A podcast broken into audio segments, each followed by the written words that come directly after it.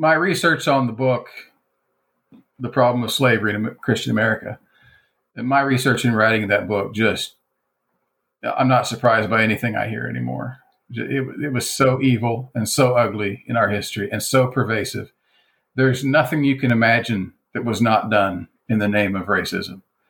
And, you know, the vestiges of it today are still just as bad that, that we deal with. But when it was in its overt forms, just insane, just insane. When I was writing my book, there were about three times, and I can't tell you what, in hindsight, what caused it, but there were at least three times where I had a visceral breakdown in my office. I just had to stop. Like I felt like I was drained and there was oppression literally forcing my body down. I had to like just basically cower at my desk for an hour, 30 minutes to an hour. It, it was an oppressive thing just to just to take in the truth of all that history and, and so many times. And to know that the preachers were the ones leading the propaganda in so many areas. That was attorney and theologian Joel McDurmon. I know that feeling. It's hard to talk about. I can barely read about the inhumanity of white mobs and frenzies of violence inflicted upon black people throughout American history.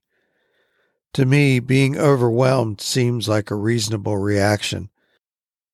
While I understand why people want to avoid strong negative emotions, I can't justify whitewashing history to do it. The history is what it is, my friends. We have to face it. This is part two of our examination of David Barton's handling of racism and slavery in The Jefferson Lies. In the first part, we began making a case that Barton whitewashed Jefferson's record as an enslaver of human beings.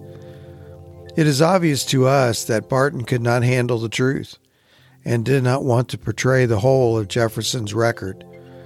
In this episode, we do not take up the issue of Jefferson and Sally Hemings.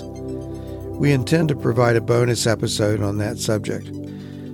Instead, we provide more evidence that Jefferson was not a consistent opponent of slavery or a champion of civil rights, as Barton claims.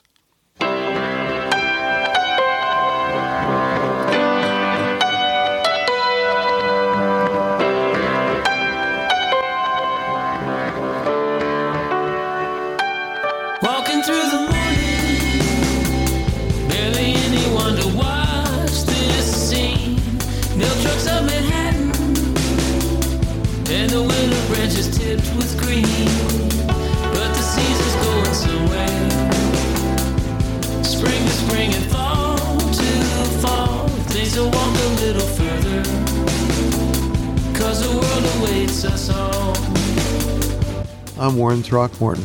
And I'm Michael Coulter. And we wrote Getting Jefferson Right Fact Checking Claims About Thomas Jefferson. You're listening to the podcast series Telling Jefferson Lies, a story about how history can be hijacked for ideological and political purposes. In previous episodes, we told the story of how David Barton's best selling book about Thomas Jefferson was removed from publication in 2012. Today, we continue what we started last week by pointing out historical errors in the Jefferson Lies. Today, we conclude a two part focus on the Jefferson Lies and slavery and racism. This series also tells a broader story about the surge of Christian nationalism and the misuse of history which often goes along with it. In the end, we're going to turn our attention to the history of religious pluralism and the freedom of conscience in the United States. This is episode 6 Whitewashing Jefferson, Part 2. Bars are open down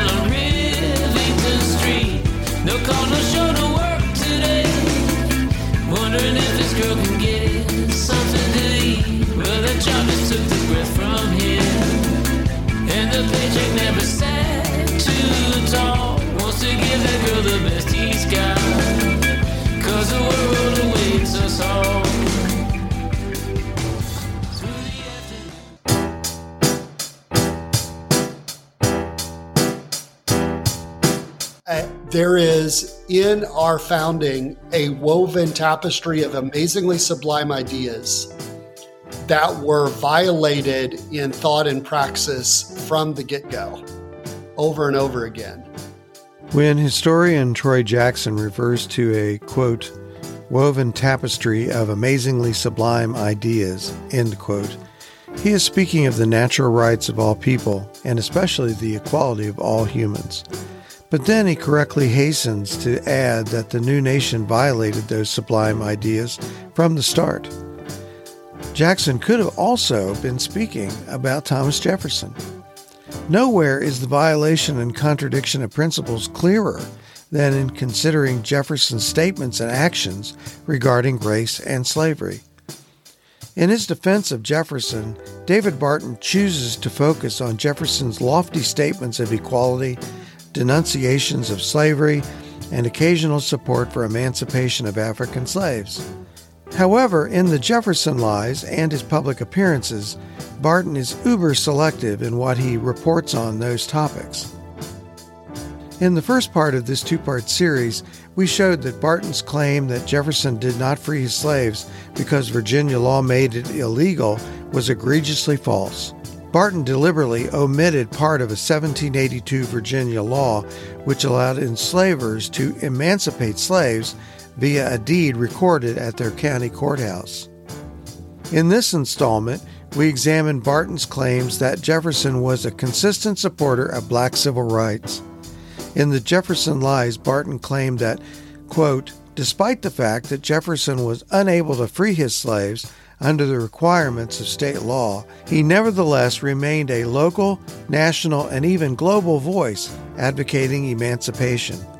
He helped steadily turn the culture in a direction that would allow equal civil rights to eventually be secured for all Americans regardless of race. Contrary to Barton's claims, we will show that while other enslavers all over Virginia were freeing their slaves, Jefferson ratcheted up his commitment to the slavery business. Instead of arranging his affairs to give human beings the same natural rights he enjoyed, he increased his dependence on slavery.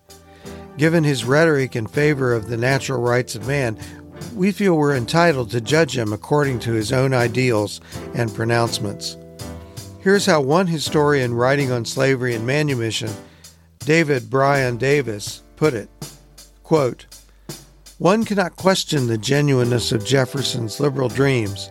If he had died in 1784 at the age of 41, it could be said without further qualification that he was one of the first statesmen in any part of the world to advocate concrete measures for restricting and eradicating Negro slavery. But then, as if describing a pitcher who lost his fastball, Davis added, quote, It is significant that Jefferson's individual efforts had virtually ceased by the time the first abolition societies appeared. End quote. Barton wants us to focus on the young fireballing Jefferson and not the pragmatic aging curveballer. As is his brand, Barton picks out the parts of Jefferson's words and actions which make his case but ignores that which works against it. Let's see if we can get this Jefferson right.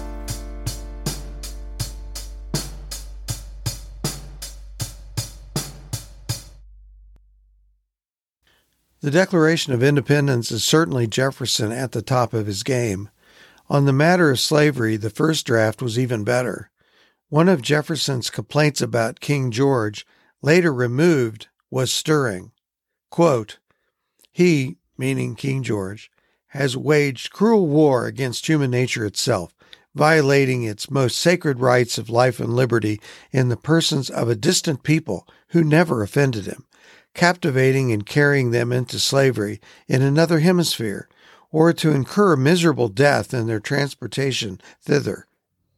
This piratical warfare, the opprobrium of infidel powers, is the warfare of the Christian king of Great Britain, determined to keep open a market where men should be bought and sold. The proclamation that all men are created equal survived editing and caused no small amount of angst for pro slavery Southerners in the years to come. There is no question that advocates for civil rights for African Americans had been bolstered by the expression of natural rights in the Declaration of Independence. Many Southern Confederate leaders bristled at Jefferson's words. For instance, South Carolina Senator and later Confederate hero John C. Calhoun disagreed with his fellow Southerner. In an 1848 speech supporting slavery in the Oregon Territory, Calhoun surmised that a future historian might look upon Jefferson's principle as the seed of division which could tear a nation in two.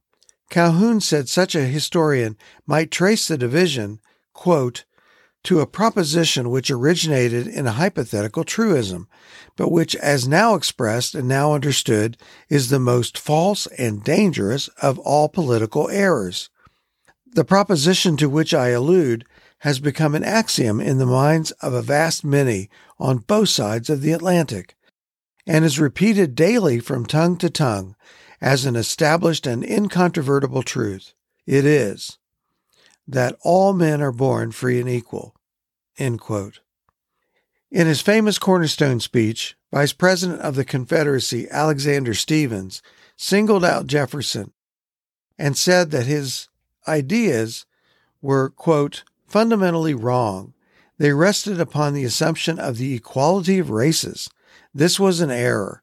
It was a sandy foundation, and the government built upon it fell when the storm came and the wind blew. For certain, Jefferson expressed support for the natural rights of human beings. However, there is ample evidence that Jefferson did not live up to his own statements. Perhaps the reason the historian Davis chose 1784 as the year of Jefferson's turning point was because that was the year he introduced a proposal to prohibit slavery in the new territories and states east of the Mississippi but west of the original 13 states. Jefferson's proposal read, quote, After the year 1800 of the Christian era, there shall be neither slavery nor involuntary servitude in any of the said states, other than in punishment of crimes. If this proposal had passed, it would have prevented slavery anywhere west of the original 13 states. Just imagine how different American history would have been if that amendment had passed. However, the proposal failed by one vote. Jefferson was eloquent in his description of the failed vote. He said, quote, There were 10 states present. Six voted unanimously for it, three against it, and one was divided, and seven votes being requisite to decide the proposition affirmatively it was lost. The voice of a single individual of the state which was divided, or of one of those which were of the negative, would have prevented this abominable crime from spreading itself over the new country. Thus we see the fate of millions unborn hanging on the tongue of one man, and heaven was silent in that awful moment. But it is to be hoped it will not always be silent, and that the friends to the rights of human nature will in the end prevail. Even though this is striking enough, Barton embellishes it by saying Jefferson introduced a bill which would have ended slavery, quote, in all 13 colonies, end quote. When he gets into the National Congress, he introduces the first national law to end slavery in all 13 colonies. It missed by one vote. And oh, in his wow. diary, he said, Oh, to God that he would have changed one heart. That fate of millions of unborn were on this vote. And he has this lengthy thing God, where were you when we needed one vote? No, actually, the clause would have ended slavery after 1800 everywhere other than the 13 states that once were colonies. The good news is that this clause was the basis for the prohibition of slavery in the Northwest Territories in 1787. When it comes to Jefferson and expanding slavery to the growing United States, there is sadly more to this story, which we will get to very shortly. Earlier, I used baseball imagery. Perhaps now is the time to turn to science fiction, or perhaps even deeper, Jungian psychology. Jefferson had a dark side, a shadow side.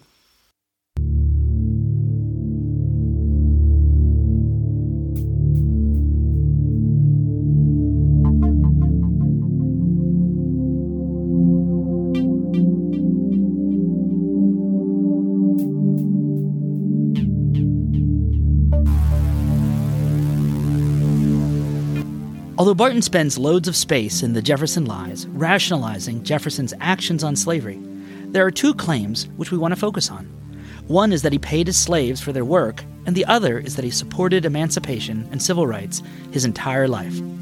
Barton says Jefferson paid enslaved people for their labor and implied that this practice contributed to his financial debt and difficulties. He wrote in the Jefferson Lies, quote, Jefferson's economic hardship was also exacerbated by his practice, unlike other slave owners, of paying his slaves for the vegetables they raised, meat obtained while hunting and fishing, and for extra tasks performed outside normal working hours. He even offered a revolutionary profit sharing plan for the products that enslaved artisans produced in their shops. End quote. Jefferson has got now 187 plus more slaves.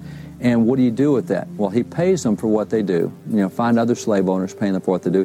If I'm not mistaken, it's been years since I've read it, but I believe Ellis said that the reason why he kept his slaves is because he was a big drinker and a big spender and he was no. broke and this was eh, he needed to have the slaves to keep monticello going. No he was a big spender because he was paying his slaves for the work they did which put him into such dire straits that he ended up having to sell his library to congress to make some money to keep things running but it wasn't because he's a big spender. Anna Berkes manager of public services and collection development at monticello's jefferson library told me the payment plan wasn't quite as good as barton makes it seem I mean, Jefferson in the end was responsible for feeding and clothing people who were enslaved. So there certainly they there were rations and there was a certain amount of clothing that they received every year. There were enslaved people who did receive what you might call tips. So he there were young boys that he paid a small amount of money to clean the sewers, um, which is you can imagine, not a pleasant job. I think that I, I recall that there was another situation where one of his enslaved barrel makers, he would allow him to have one out of every 38 barrels that he made, he could keep to sell um, for his own. So there are sort of small ways that, that enslaved people could earn wages. Sometimes they could hire themselves out to earn money, but they were still slaves. And that's what it comes back to. Uh, they were still living in slavery ultimately they didn't have any control over their lives. So at the end of the day, they they were enslaved, and so uh, any amount of money is not going to change. It's not going to change that. Barton's attempt to transfer the reason for Jefferson's chronic debt to his slaves is cruel. Jefferson kept a meticulous record of his expenses, and so it is possible to form some reasonable theories about his financial condition at various stages of his life. For instance, Henry Wiencek, author of Master of the Mountain, Thomas Jefferson and His Slaves, points out in his book that in 1801, his first year as president, Jefferson's salary was $25,000. That's $607,000 in today's value. He overspent that amount by nearly $8,600. That's almost $209,000 in today's current value. In today's money, he spent $68,000 or 2800 in actual 1800 currency on wine. Jefferson not only had Monticello, but a mansion at Poplar Forest and a mill he had built near Monticello. It is easy to accept historian Stephen Hochman's analysis of Jefferson's finances, here cited by Henry Wiencek. And another historian has wrote that when you look at the income side of Jefferson's plantations, he was really doing very well. And that the Jefferson's problem was what he called the debit side, how much he spent. Uh, and then the historians, the historian proceeds to add up the money on horses, carriages, wines, etc., etc. Um, and the blow that finally destroyed Jefferson was not uh, the, the, burden of supporting his slaves. He co-signed a note for twenty thousand dollars for an in-law who promised that he would take care of it, but then, but then he went bankrupt. Bringing together the last episode and this one, we can summarize by saying that Jefferson's financial situation most likely influenced his ability to emancipate enslaved people. However, that is not the argument Barton made in the Jefferson Lies. We countered the argument he made, which was that Virginia law made manumission illegal. Of course, after 1782, this was not true. After Barton was caught manipulating Virginia law, he later said Virginia laws favored emancipation by enslavers who were financially better off. No doubt this is true, but we don't believe that exonerates Jefferson. We do not believe a white man's desire for fine wine, exotic plants, rare books, constant home improvements at Monticello, a life free from hard manual labor, and other accoutrements of a Southern enslaver outweighed the natural right of several hundred human beings to be free just because they were African. David Barton praises Jefferson for his donations to Bible societies and purchases of Bibles and religious books with borrowed money. Every purchase of God's holy word came at the expense of the dignity and freedom of God's holy image bearers being held captive at Monticello. As hard as it might be to accept, Jefferson fully embraced the business side of being an enslaver. Jefferson used his slaves as collateral for a line of credit to finance improvements to Monticello. Furthermore, records show that Jefferson frequently hired out his slaves and leased them to make money. The same Monticello citation that Barton stretches to say that Jefferson paid his workers also says, quote, Jefferson embraced the market in rented slaves, hiring out over 100 of his own slaves to local artisans and tenant farmers who leased portions of his 5,000 acre plantation. He certainly saw the enslaved as his property. In 1769, he advertised in the Virginia Gazette seeking the return of a runaway slave. Throughout his life, Jefferson hired slave catchers. In 1806, while he was president, Jefferson offered a bonus for a bounty hunter to return Joe, a mulatto slave. Joe was apprehended and returned to Monticello. If one truly abhorred slavery, then doesn't it seem reasonable that one might look the other way, allowing a slave to escape to his or her freedom? Jefferson was interested in the enslaved producing more value for him, and so he wanted to encourage the females to have children, since those children would be his property. In a January 17, 1819 letter to the manager of his property, Joel Yancey, Jefferson wanted Yancey to encourage the enslaved women to have more children.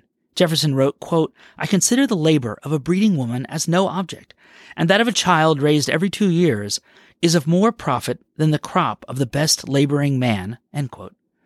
He also gave others advice to invest in African slaves.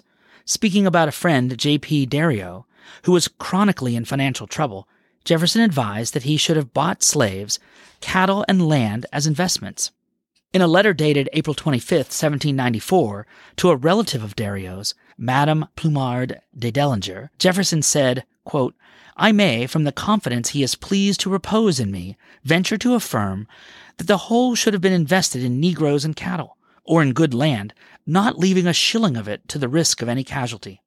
Jefferson added, quote, Should the favor of his relations be directed towards him in the future, and particularly if you should be so good as to give him any further help without incommoding yourself, I think I may pledge myself that it shall be every farthing of it laid out in lands and Negroes, which besides a present support bring a silent profit of from 5 to 10 percent in this country by the increase of their value.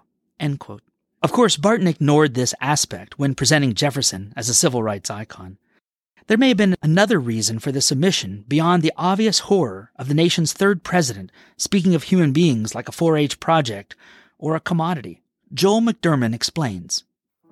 But also the, the whole thing about stopping the international slave trade which he had originally written about in the first draft of the Declaration of Independence, and it was taken out. And it, it, was closed, I believe, during his presidency. And he made a big show of this. And the Virginia theologians made a big show about we were the first ones to oppose the slave trade. Uh, but of course, what they never tell you is that all they did was the reason they did what that is so that they could turn around and open up the domestic slave trade. And the greatest source of slaves for the domestic slave trade was, lo and behold, the state of Virginia. And so these guys got rich, filthy rich, when the slave trade closed. And they did it by selling off, breaking up families. Everything you heard about on the Atlantic Passage happened in the domestic passage from Virginia down into the lower deep south and all the way out to Texas. So it was a wicked, wicked trade. And the men that engaged in it were conscious of what they were doing. So I, I don't see how those figures can be redeemed historically. We, we take their wonderful, amazing writings about liberty and equality, and we use those writings to hold them up, thank God for them, and condemn the men who wrote them because they were wicked hypocrites. There is more to this story. Although Barton and others are quick to give Jefferson credit for his proposal to ban slavery in the Northwest Territories, they are silent about Jefferson's moves to allow slavery in the Louisiana Purchase, as well as his support for expanding slavery into Missouri. Again, Henry Wiencek. One of his greatest achievements, as we all know, was the Louisiana Purchase. That too had another side. Jefferson was president. The Congress resisted and you know, argued and uh, over slavery in the new territory. They resisted it. Congress came very close to absolutely forbidden, forbidding the importation of slaves into the new territory. It only failed by a few votes. Okay, we're in 1803, uh, 1804, 1805. Go back a few, go back to 1784. Jefferson writes the language for the ordinance of 1780, 1784, which says that no slave shall be in any new territory formed from, you know, outside the existing United States after 1800. So that if slaves were there, the slave owners would have to find 16 years to get out of it. Because after 1800 the new, those new territories you know, would not have any slaves. That territory included the future states of alabama and mississippi. This was jefferson's idea in 1784 for curtailing the growth of slavery. Now we have louisiana.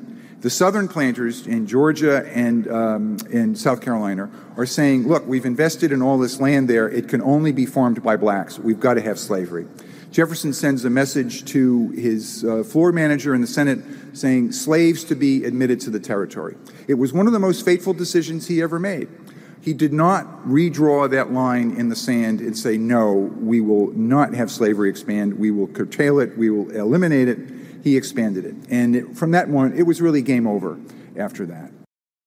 As Wiencek said, Jefferson wrote his Senate ally John Breckinridge a secret letter with a proposed plan of government for the new territory.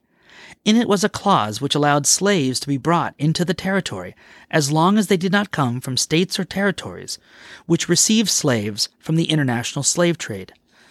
Some authors have aptly called this protectionism for domestic slave trade. Virginia and South Carolina were the two beneficiaries of that fateful decision.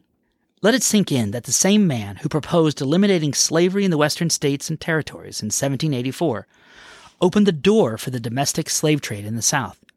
If Jefferson ever had a fastball, he certainly lost it during his first term as president.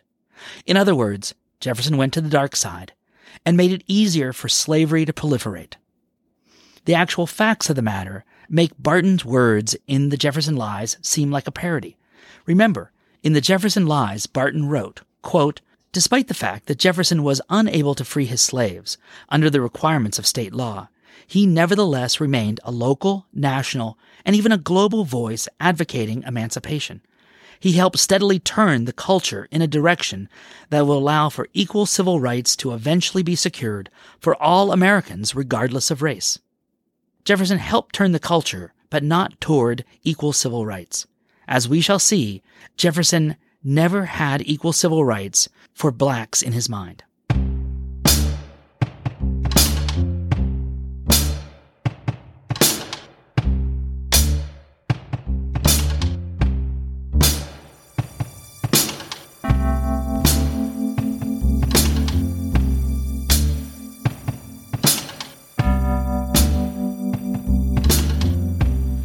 Barton acknowledged in the Jefferson Lies that colonization societies existed, but didn't provide a clear description of Jefferson's position on the subject.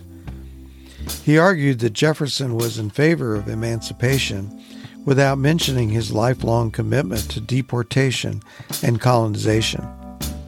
From where I sit, wanting to rid the country of an entire group of people is very different than wanting to secure, quote, equal civil rights for all Americans, end quote. The fact is that Jefferson didn't want equality for blacks under the United States Constitution. He wanted them deported somewhere else. In Jefferson's autobiography, Jefferson expressed support for deportation.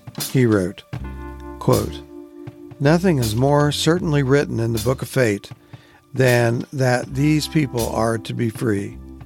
Nor is it less certain that the two races, equally free, cannot live in the same government.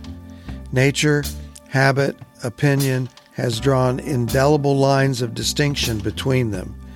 It is still in our power to direct the process of emancipation and deportation peaceably, and in such slow degree as that the evil will wear off insensibly, and their place be pari passu, filled up by free white laborers.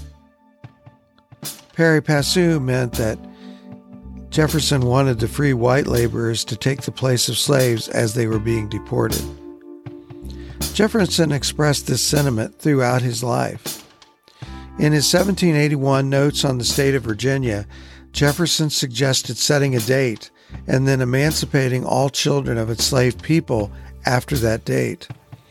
Jefferson wrote that those children, quote, should continue with their parents to a certain age, then be brought up at the public expense to tillage, arts, or sciences according to their geniuses, till the females should be 18 and the males 21 years of age, when they should be colonized to such place as the circumstances of the time should render most proper, sending them out with arms, implements of household, and of the handicraft arts, feeds, pairs of the useful domestic animals, etc., to declare them a free and independent people, and extend to them our alliance and protection till they have acquired strength.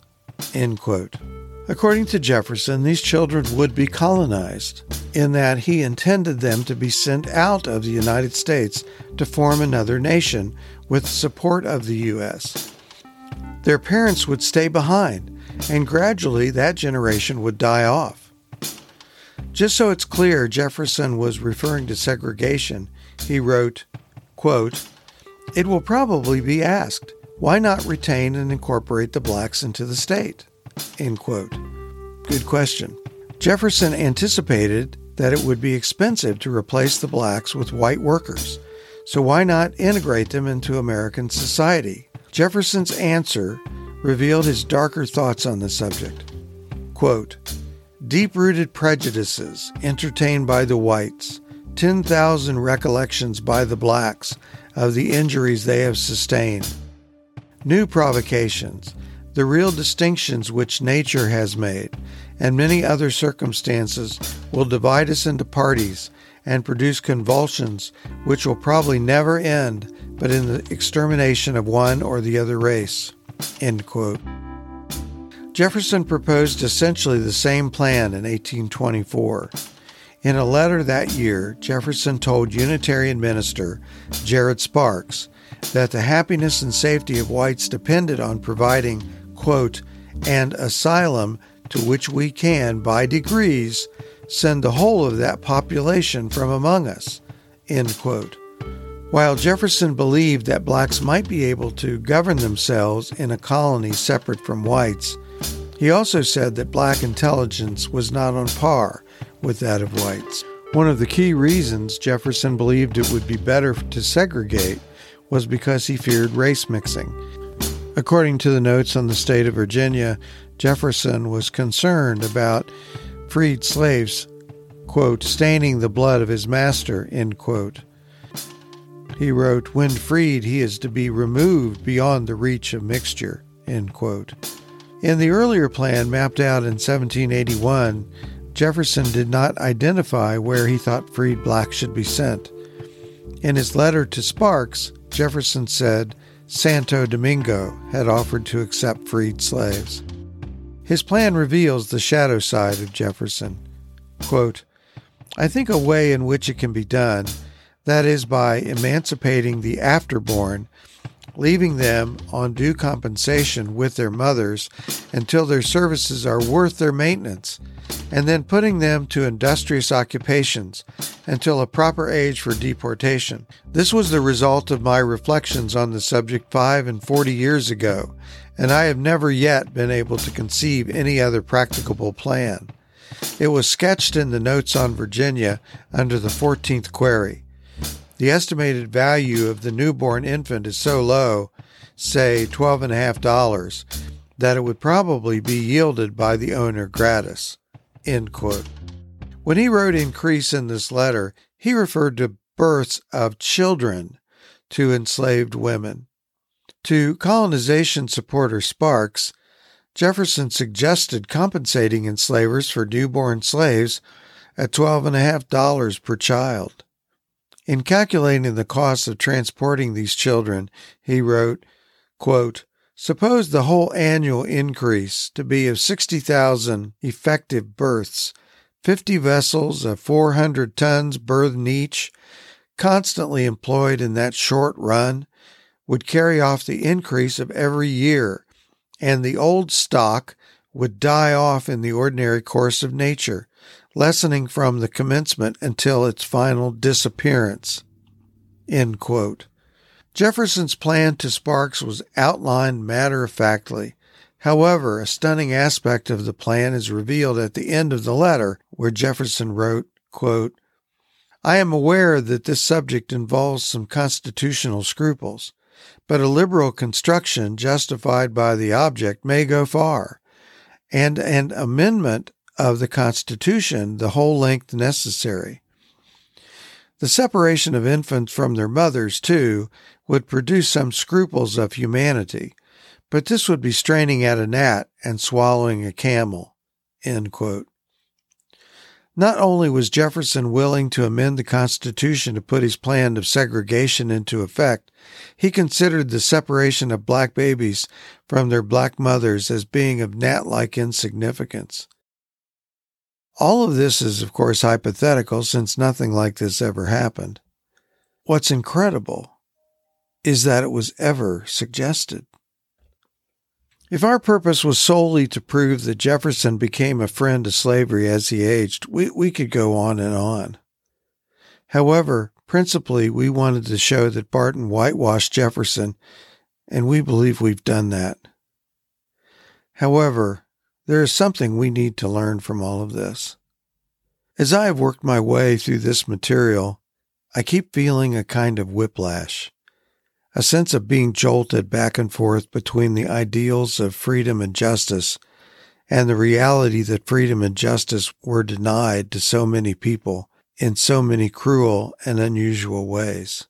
Although it may be unpopular, Jemar Tisby reminds us that the story of Jefferson isn't unlike the story of America.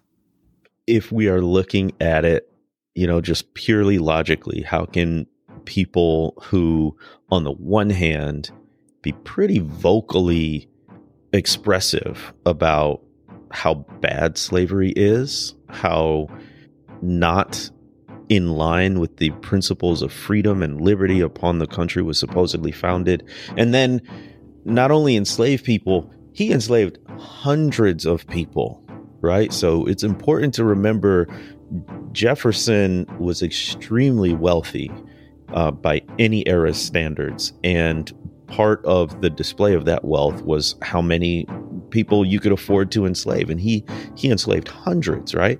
So how do those things coexist? But it's actually Thomas Jefferson and his views are actually, I think, a pretty perfect encapsulation of the dichotomy inherent in the foundation of what became the United States, which is these ideals of freedom and liberty and equality for all, while simultaneously making room for and even promoting race based chattel slavery. So I think in Jefferson, you have a human being and an individual in, in whom those two facts and realities coexisted. So it doesn't make sense logically, but in another way, it is kind of the perfect embodied expression of this project we call the United States. It doesn't make sense logically, but it does make my heart and my head hurt. In telling the rest of the story that Barton leaves out, I hope it is clear that Jefferson went over to the dark side of his nature. Whatever good he wanted for the nation, he wanted for white people only. Blacks were not a part of his long range American plan. He treated human beings as property and an investment. He expanded slavery when he could have worked to limit it. We didn't even get into his treatment of the humans he kept in bondage the meager rations at times, and unsupervised overseers. It appears to me that he allowed his pursuit of extravagance and the appearance of wealth interfere with the application of his principles. As hard as it is to admit and to see, this is true of our nation as well. David Barton and the Christian nationalists want to celebrate an exceptional America. In contrast, I believe we need an honest America, willing to face truth in humility. That would be exceptional. It's very selective and ripped out of context. So you can find quotes where uh, Jefferson is decrying slavery, including in a clause from the Declaration of Independence that was deleted and it was not included in uh, the final version. So in that one, Jefferson is excoriating the British monarchy for what he said was violating its most sacred rights of life and liberty in the persons of a distant people, captivating and carrying them into slavery in another hemisphere, or to incur miserable death in their transportation thither. Now, if that's all you ever read or quoted from Jefferson, you would think, oh, we need to celebrate him for his views on racial equality and uh, a push for emancipation. But that's not he did. So Jefferson may have had some prick in his conscience to say, you know, owning and treating people like property is probably not good for them for your own soul or the soul of this nation. But that never stopped him. it never stopped him from enslaving hundreds and, as you say, buying and selling enslaved people. So, this is one of the things that with what has become evangelicalism in the United States, when it comes to certain issues of ethics and morality, particularly around race, it has become very intellectualized, very abstract, not embodied, not enacted, right? So when we look at things like slavery, did this person enslave other human beings? If so, those actions speak far louder than whatever words they may have printed on a page in a moment of deep self reflection or for whatever reason, right? Like that's how we have to unite our intellectual theories and theologies with our actual ethics and practice, which has been historically not a strength of many white Christians in the United States when it comes to race. I think Jemar is telling us why Barton's whitewash was so upsetting to Ray McMillan and the Cincinnati group back in 2012, and why it is so attractive to so many white people. Whitewashing history allows us to stay distant from the awfulness of it. It employs defense mechanisms of denial and intellectualization, which we're accustomed to using. Said differently, I think Barton's whitewash is one dysfunctional reaction to what Joel McDurmon talked about in the opening part of this episode. When McDermott faced the ugliness and obscenity of America's racial past, he lost his breath. It was heavy, and he felt weighed down. To me, this is a healthy and reality based response. I hope to draw out practical implications in upcoming episodes but for now, let me say we don't need to cancel African American history courses. We don't need fables about how great America was or could be if we return to a mythical past. We need solid history instruction in our schools, taught by historians, not by wall building Christian nationalists. It's hard to face the truth. But as Jemar told us in the last episode of Telling Jefferson Lies, it allows us to get history right and make our way toward reconciliation.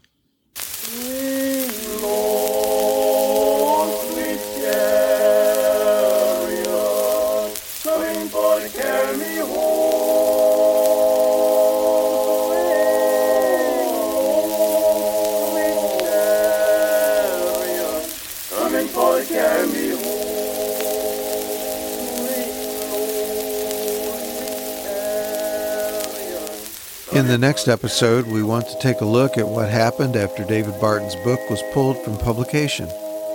Over the year that followed that event, Christian leaders positioned themselves and their organizations in relationship to Barton and WallBuilders. In the next episode, Conspiracy of Silence, I want to take a close look at how two organizations, Family Research Council and Focus on the Family, handled the awareness that they were promoting historically flawed information to their constituents. You will hear from some of the over 30 Christian historians who came together to demand that the organizations take action. Telling Jefferson Lies is written and produced by Warren Throckmorton. Today's installment was hosted by Warren Throckmorton and Michael Coulter. The podcast is brought to you by the second edition of Getting Jefferson Right, fact checking claims about Thomas Jefferson by Throckmorton and Coulter. It's available at Amazon, Barnes & Noble, or just about anywhere books are sold. For more information, go to gettingjeffersonright.com. Today's closing song is Swing Low, Sweet Chariot by the Tuskegee Institute Singers. Telling Jefferson Lies theme song is The World Awaits Us All by Roman Candle.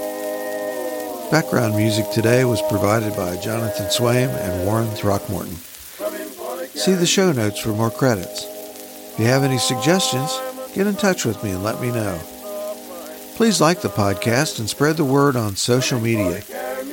Every podcaster says that, but it really does help and it makes us feel good too. Thanks for listening.